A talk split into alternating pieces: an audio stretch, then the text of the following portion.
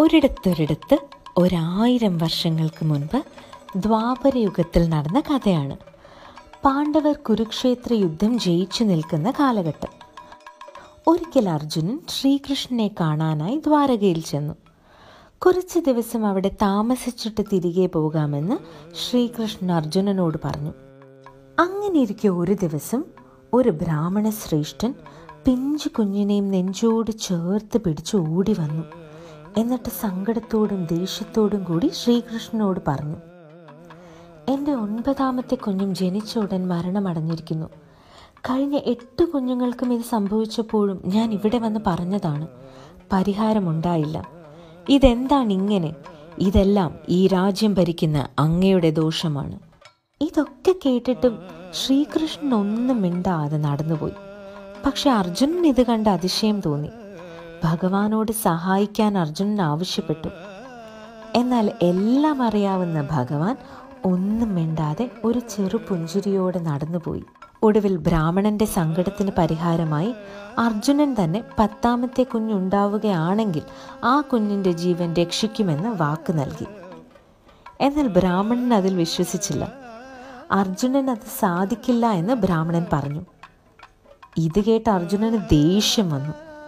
കുരുക്ഷേത്ര യുദ്ധം ജയിച്ച തനിക്ക് ഒരു കുഞ്ഞിനെ രക്ഷിക്കുക എന്നത് എളുപ്പമാണെന്നും അഥവാ തനിക്കത് സാധിച്ചില്ലെങ്കിൽ അഗ്നിയിൽ ചാടി ജീവൻ അവസാനിപ്പിക്കുമെന്നും സത്യം ചെയ്തു.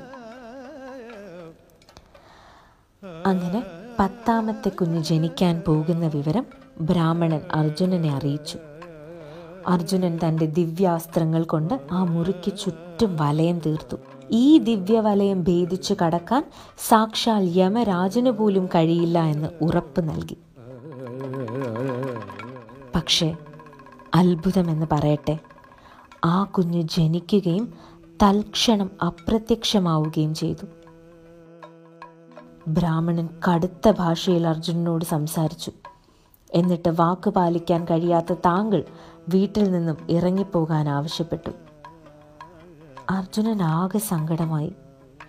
കുഞ്ഞിനെയും അന്വേഷിച്ച് ഈരേഴ് പതിനാല് ലോകവും സഞ്ചരിച്ചു. ഒടുവിൽ യമലോകത്തെത്തുമ്പോൾ കുഞ്ഞിന്റെ മരണവിവരം യമരാജാവ് പോലും അറിഞ്ഞിട്ടില്ലെന്ന് കേൾക്കുന്നു. ബ്രാഹ്മണന് കൊടുത്ത വാക്ക് പാലിക്കാനായി അഗ്നിയിൽ ചാടി മരിക്കാൻ തീരുമാനിക്കും.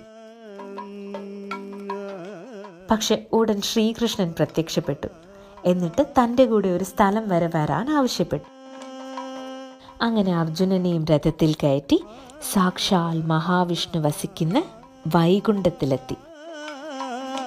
വൈകുണ്ഠത്തിലെ കാഴ്ച അർജുനനെ അതിശയിപ്പിക്കുന്നതായിരുന്നു. ബ്രാഹ്മണന്റെ പത്ത് കുഞ്ഞുങ്ങളും വിഷ്ണു ഭഗവാന്റെയും ലക്ഷ്മി ദേവിയുടെയും കരങ്ങളിൽ ആസ്വദിച്ച് കളിക്കുന്നു. ഈ കാഴ്ചയിൽ അർജുനന് തനിക്ക് എല്ലാം സാധിക്കും എന്ന ചിന്ത തെറ്റാണെന്നും നമ്മുടെ കഴിവിലും എത്ര വലിയ വിജയത്തിലും എളിമ കൈവിടരുതെന്നും ബോധ്യപ്പെടുന്നു. മഹാവിഷ്ണു പത്ത് കുഞ്ഞുങ്ങളെയും കൂടാതെ ഭൂമിയിലെ എല്ലാ കുഞ്ഞുങ്ങളുടെയും രക്ഷയ്ക്കായി രണ്ട് വൈഷ്ണവ വിഗ്രഹങ്ങളും കൂടി അർജുനനെ ഏൽപ്പിച്ചു. അതിൽ ചെറിയ വിഗ്രഹത്തെ മുതുകുളങ്ങര പ്രതിഷ്ഠിച്ചു. വലിയ വിഗ്രഹം തൃപ്പൂണിത്ര ശ്രീ പൂർണത്രേഷ് സന്താനഗോപാലമൂർത്തിയായി.